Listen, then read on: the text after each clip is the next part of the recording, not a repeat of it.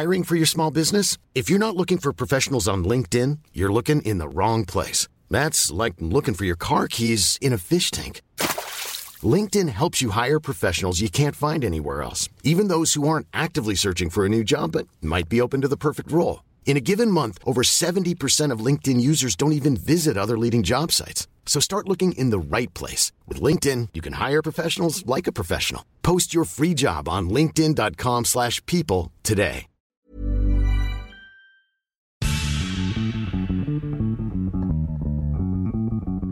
لبنى عمرها 40 سنة، متزوجة بسنة 23، عانت من عنف أسري من ناحية الأهل وانتقل لمرحلة الزوج.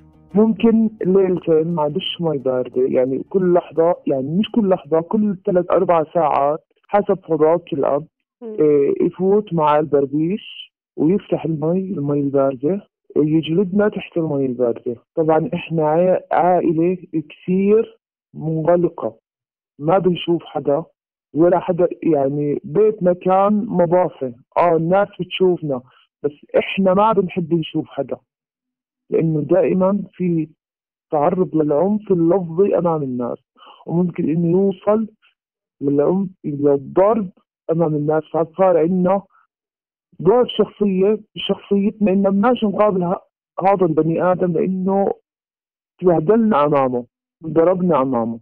لبنى هو اسم مستعار احنا اخترناه للحفاظ على خصوصيتها وأمنها الشخصي. تشرح كيف إنه كان سبب العنف عند الأهل بسبب وجود تمييز بين الذكر والأنثى. الأب كان كتير بيحب الولد دون عن البنات، يعني البنت ممكن إنها تولع حالها زي الشمعة عشان تضوي لأخوانها. أشكال العنف كانت كثيرة. الأب كثير كان قاسي جدا، الله يسامحه ويهديه. كافة أشكال الضرب، الحرس بالحمام، طبعا بموافقة الأم. الأم هي اللي تحكي علينا شو عملنا أو ما عملنا عشان الأخو يجي آخر النهار نترجاه يطلعنا من الحبس اللي إحنا فيه، عشان نصير نحب بعض، عشان نصير أخونا رجل. وفعلا يجي آخر النهار تحكي لنا الأم ترجوه عشان يحكي لأبوكم يطلعكم من اللي انتوا فيه، ويجي الأخ الكبير نترجاه ويطلعنا من اللي إحنا فيه. رح نحاول بهالحلقة السابعة من الموسم الثالث من بودكاست البرلمان نستعرض تداعيات العنف اللي بتتعرض له المرأة، لكن وإحنا بنسمع قصة لبنى وآراء المختصين وأعداد حالات العنف خلال فترة الحظر بسبب جائحة كورونا في الأردن.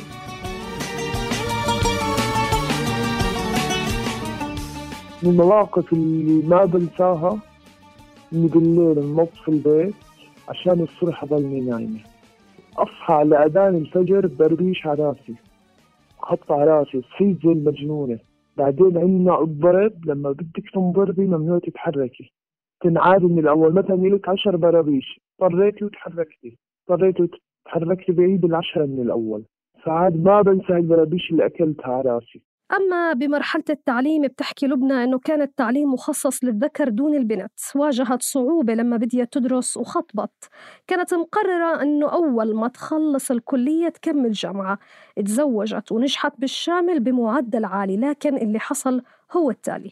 ونجحت وإجيت بدي أسجل جامعة، طلع لي إني أسجل بجامعة حكومية. أول الناس وقفوا لي زوجي، ما عندنا نسوان يتعلمن. مشت هالأيام وما رضيت خليني أدرس، حكيت مش مشكلة، فيش لنا حق، أصل بدي أزعل على حق التعليم، مش مشكلة. اتفقت أنا وياه، أجتنا شراء لقطعة أرض، اتفقت أنا وياه إني أبيع الذهب مقابل سجل الأرض باسمي. حكى لي ماشي، وكان كلام رجال، وكون زوجي رجل من رجال الدين يخاف الله، يعني اللي بده مسألة فقهية بلجأ له. وكان بوجود أبوي إنه يابا هي ما بدي أبيع ذهب وبدي أشتري الأرض وتسجلها باسمي. العنف اللي تعرضت له لبنى ما توقف على الجسدي. تجوزت لبنى في سنة 23، الآن مضى على زواجها 18 سنة. تحكي لنا عن أولى معاناتها اللي كانت بسبب رغبتها بإكمال جامعتها لكنها ما تمكنت، فقررت تشتري أرض وتسجلها باسمها. صار هاللي صار من 18 سنة تقريباً. وللآن لبكرة بحكي لك الذهب مش إلك، الذهب أنا جبته، ذهب من حقي أنا. وظلت المشاكل عليها سنة ورا سنة، يعني على مستوى جاب سكينة بده يطعن حاله، جيت أتنور السكينة منه، إصبعي راح ما يروح، بخيط إصبعي، وقول له ليش بحكي له الأرض من حقي، راحت علي دراستي عشان الأرض، حكالي ما إلك إشي إلك، ما إلك إشي باسمك، ما في نسوان تسجل إشي باسمهم، ما إلنا نسوان يتعلمن، يعني زي إيش بدي أحكي لك، زي بلا مؤاخذة يعني زي الداب بفرت بس أكل وشرب وشغل. موضوع العنف مستمر سواء الجسدي أو النفسي حتى بعد الزواج، لكن المؤلم في قصة لبنى إنها بتوضح كيف موضوع العنف بصير مقبول. والله بصير عادي، شوفي ليش؟ لأنه إحنا تربينا ببيت كله عنف، بيت ما بحب الأنثى نهائي. بعد لما تتزوجي وزوجك بده يدللك بتحسي إنك ما بتستحقي هذا الدلال، خلقتي للضرب ولا الإهانة، بدك ترجعي للضرب ولا الإهانة. هذا وضع طبيعي إنك تتقبلي هذا العنف، بس ما تتقبلي الدلال. عادي، أنا تقبلت العنف، ما كان عندي ولا مشكلة، وكنت أحارب لأنه أنا الوحيد اللي حكيت لك لا إله إلا الله وخاف من ربنا. أبوي ما تتصوري كم بحسب له حساب، يعني بخاف منه وبحترمه، الله يسامحه ويهديه. بعد وضع طبيعي إني تقبلت العنف، ما كان عندي ولا مشكلة، يعني كنت أحس حالي إني بستحق هذا العنف، بستحق هذا الضرب، لأني أنا كنت دائما أنطر، أنا جلد. لكن السؤال المهم، هل العنف ممكن يكون له تداعيات على تربية الأطفال بعد ذلك؟ وهو اللي بتجاوب عليه لبنى.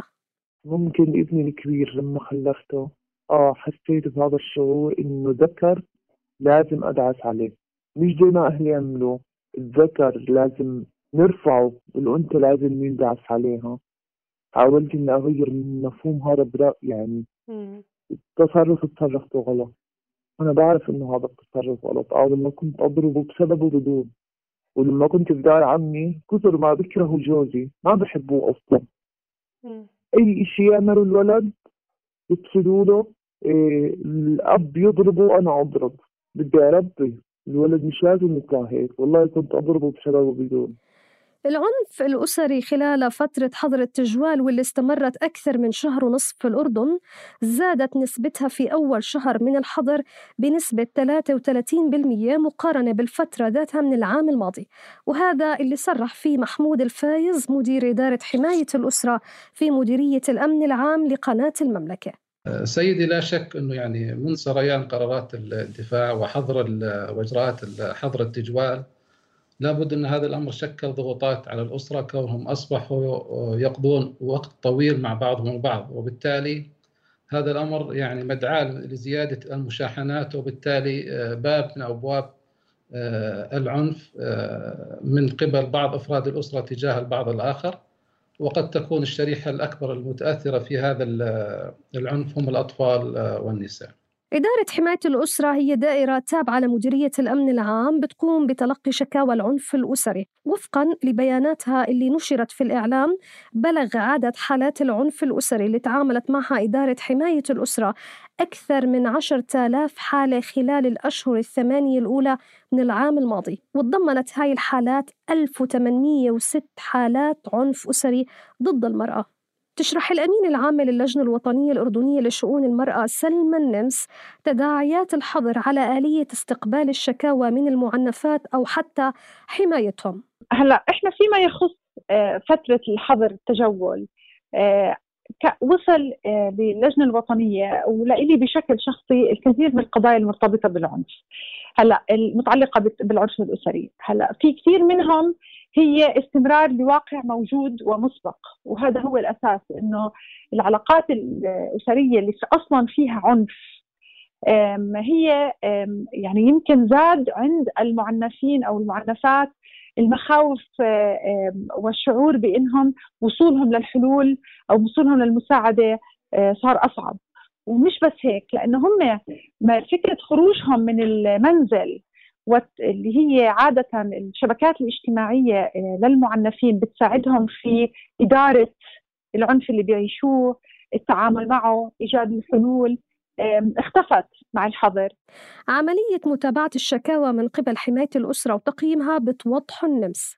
هلا إدارة حماية الأسرة خلينا نتذكر إن هي جزء من منظومة متكاملة. للأسف المنظومة بقدر أوصفها في فترة الحظر في أمرين. الأمر الأول إنه فترة الحظر كشفت قصور المنظومة بشكل عام سواء خلال الحظر أو بعده، يعني منظومتنا غير كافية لا تشريعيا ولا كمنظومة تقدم خدمات وآليات الحماية وكإجراءات، لا زالت غير كافية وتعاني من قصور.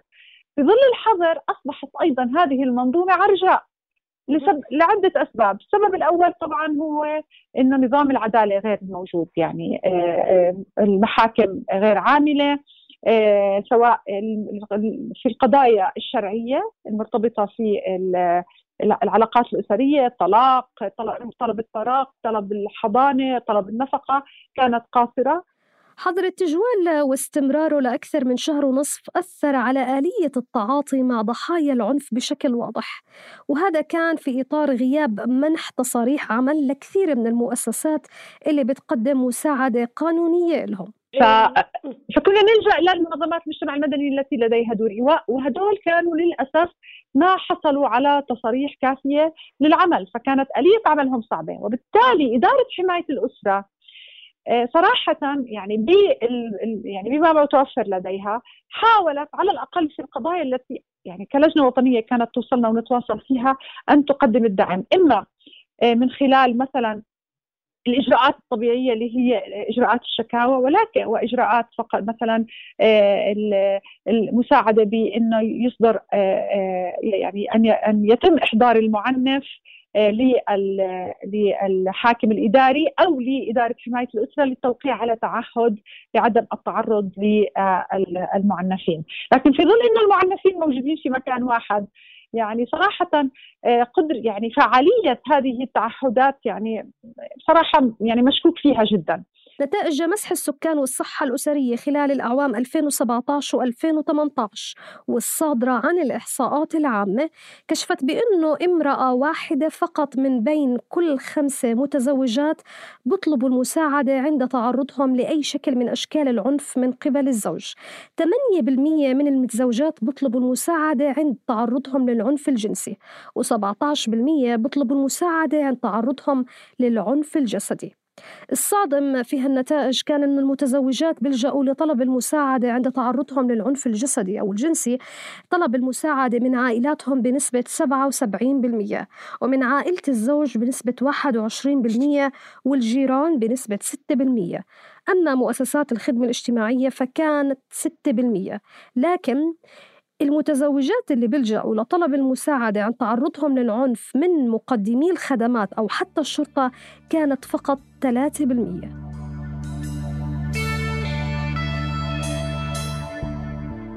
أما أشكال العنف اللي برزت بشكل واضح خلال فترة حظر التجوال فبتوضحه المديرة التنفيذية لمنظمة ميزان للقانون المحامية إيفا أبو حلاوة، واللي بيتابعوا الكثير من الحالات خلال هاي الفترة.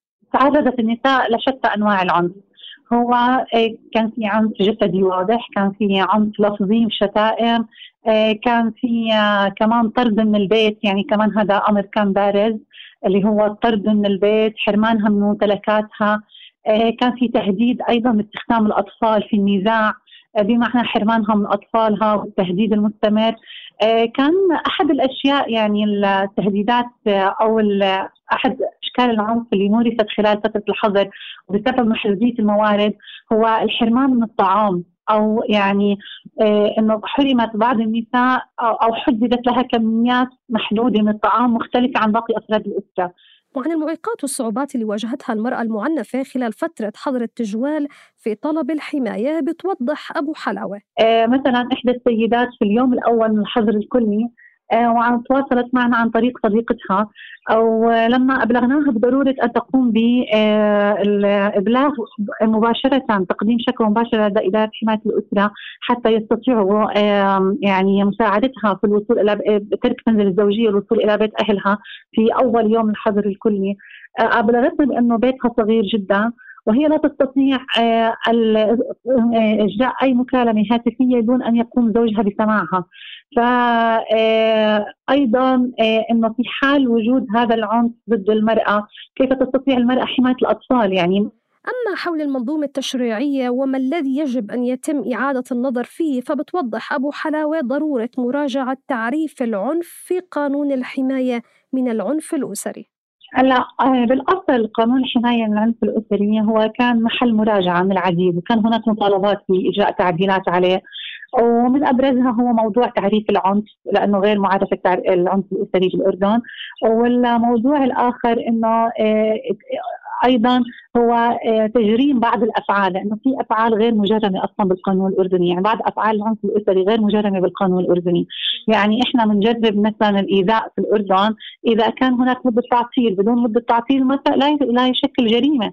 ففي بعض انواع العنف الاسري لا تدخل يعني غير مجرمه، ولما بتكون غير مجرمه بتصير في عندنا مشكله، يعني مثلا ولدتنا احدى الشكاوى تتعلق ب أنه الأب قام طبعاً بالضرب والصراخ والشتائم وكل أنواع العنف، بس بالإضافة إلى ذلك قام بقص شعر طفلته اللي عمرها 6 سنوات يعني على الصفر.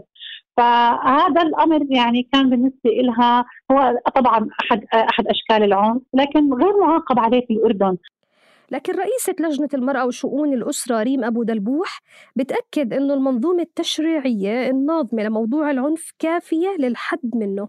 لكن بالنتيجة هو قانون حماية العنف الأسري صراحة عالج العنف الأسري وعالج يعني وضع أسس معينة للجناح والعقوبات لها، وفي حالة فيما لما يتم الوساطة واستيعاب الخلاف الأسري إنه يتم إحالته للمدعي العام، وفي مدد معينة وفي عقوبات، وفي عقوبات هناك طبعا من العقوبات البديلة.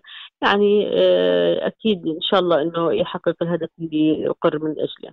وبتوضح أبو دلبوح تسلسل الإجراءات القانونية في حال ورود أي حالة لعنف أسري. في على الذراع الصراحة الحكومي يعني لمعالجة الموضوع وهو وحدات حماية الأسرة، لما بتأتي له حالات كثير من القضايا أو من الحالات الشكاوى واللي بيعالج فيها الأمر، إذا كان أول شيء بالوساطة، إذا ما صار في وساطة تحال إلى الجهات المختصة. فإذا بالنتيجة يعني أكيد يعني هذه القوانين الناظمة، ويبقى إنه ولما تعرض أي قضية طبعا أكيد القضاء يعني بيحكم، يعني بيصدر قرار فيها بما يتواجب مع نوع الجرم أو الجنحة في هذا الأمر. هلا بالنسبة لارتفاع النسبة يعني صحيح يعني تابعنا وإنه كانت حتى ارتفاع النسبة في هذه يعني في هذه الظرف الاستثنائي اللي بواجهه منذ إقرار قانون الحماية من العنف الأسري في آيار من عام 2017. وجهت للقانون من قبل المنظمات النسوية والحقوقية كثير من الانتقادات المتعلقة باختصار تعريفه للعنف الأسري بتلك الجرائم الواردة في قانون العقوبات داخل نطاق الأسرة. بالتالي هذا التعريف ما شمل أشكال العنف الأخرى ضد النساء كالحد من حريتهم أو حتى العنف الاقتصادي وغيره من الأشكال الأخرى من العنف.